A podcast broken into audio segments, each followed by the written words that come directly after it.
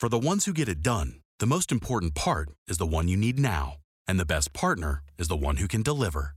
That's why millions of maintenance and repair pros trust Grainger, because we have professional grade supplies for every industry, even hard to find products. And we have same day pickup and next day delivery on most orders. But most importantly, we have an unwavering commitment to help keep you up and running. Call, clickgranger.com, or just stop by. Grainger, for the ones who get it done. Star Wars 7x7 episode 1922. Today I'm continuing the Hope series, this time looking at Attack of the Clones, but instead of the way we've done these past four episodes, I'm going to take a look at Hope from a different perspective on this one. Punch it.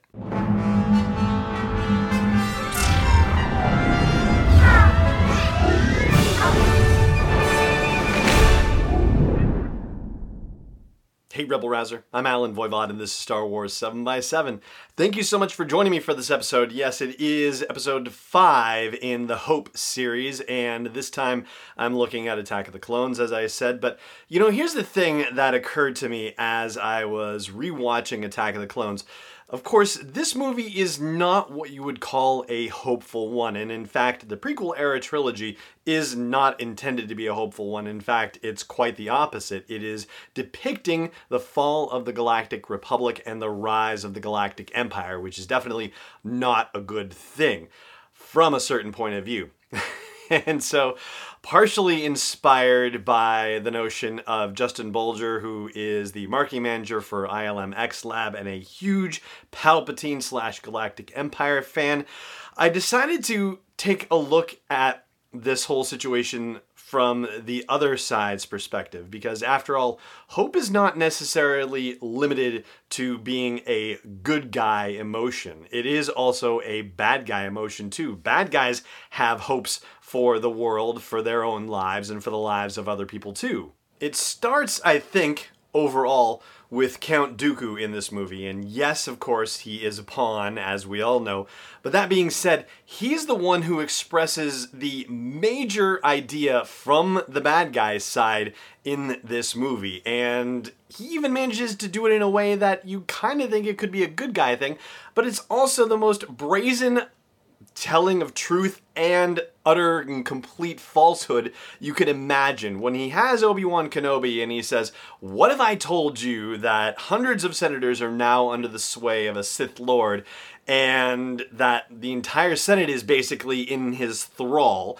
That Nute Gunray had been working with this guy Darth Sidious until he was betrayed 10 years ago and Nute Gunray went to Count Dooku looking for help as a result. And then Dooku drops the whopper on Obi-Wan. He says, Join me, and together we can defeat the Sith. So, this is the hope that Dooku is expressing. And yes, we know that this is a false hope, you know, in the audience here, but how does Obi-Wan react to it? He, of course, says, I'm never joining you, but whether he actually believes Dooku is another question, and it kind of brings to light a couple of things to consider about the nature of hope. First of all, how belief is a component in hope, right? If you are desiring a different outcome for, you know, where things are in your life and your situations now, and you have an expectation that it's possible, then hope can flower.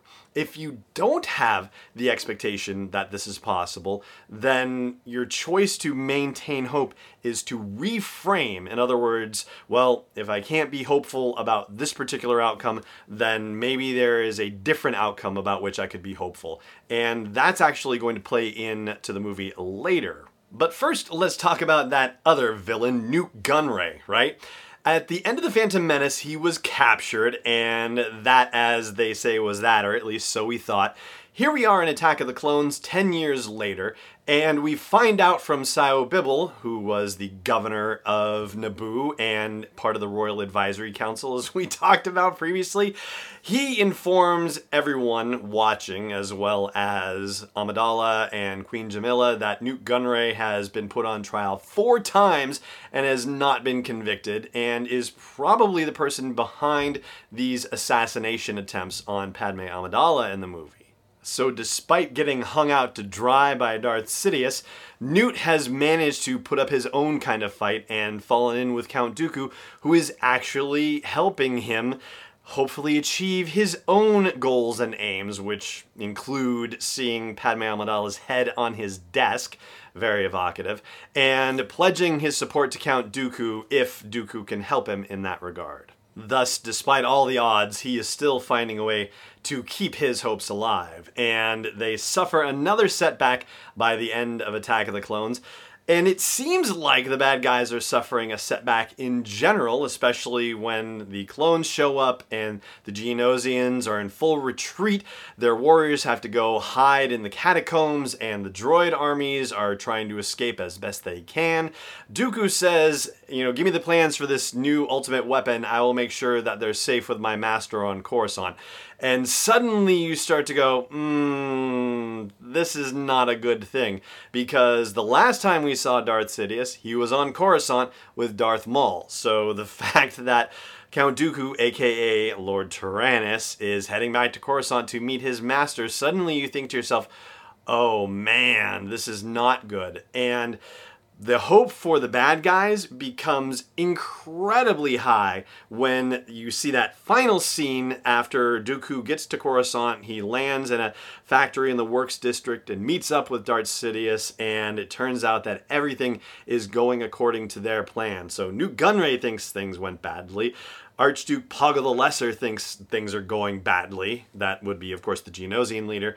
Dooku makes it seem like everything is going badly, but it turns out that he is playing everyone on behalf of Darth Sidious. But whereas the Neimoidians, Nute Gunray, and so on in the Trade Federation, and the Geonosians all think that the ultimate result of the first battle of Geonosis was a bad thing, the good guys, particularly Yoda and the Jedi Council, also think that this wasn't a good thing either, but for different reasons and for clearer eyed reasons. When Obi Wan says, I have to admit, you know, without the clones, it wouldn't have been a victory.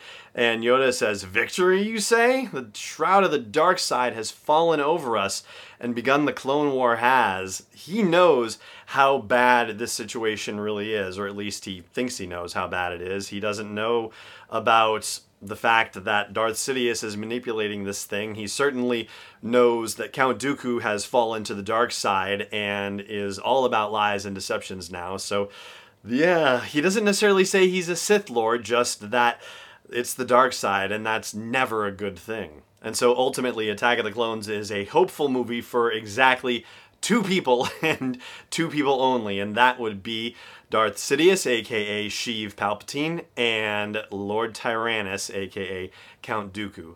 There are a couple of other notable expressions of hope that I want to call to your attention, which I will do after the break here, so stay tuned.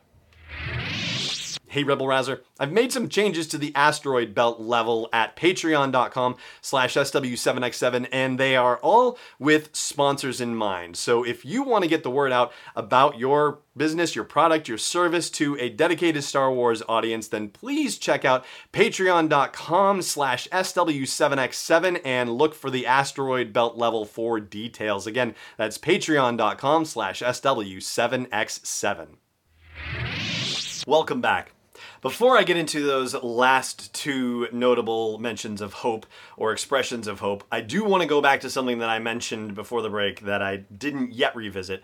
And that was the notion of if you believe that you know the thing you're hoping for can't be achieved then one of your options is to reframe your expectation to reframe what you are going to invest your hope in. And in this particular case the one that i was thinking of is yoda deciding to go to Kamino and get the clones because he ultimately realizes that he's not going to be able to avoid the fight that's about to come. And with what's going on on geonosis well you know, the Jedi are going to go there, but they already know from Obi Wan's transmission that very bad things are happening on Geonosis, and so the only way that they're going to be able to intervene in the moment is to bring the clones into the action.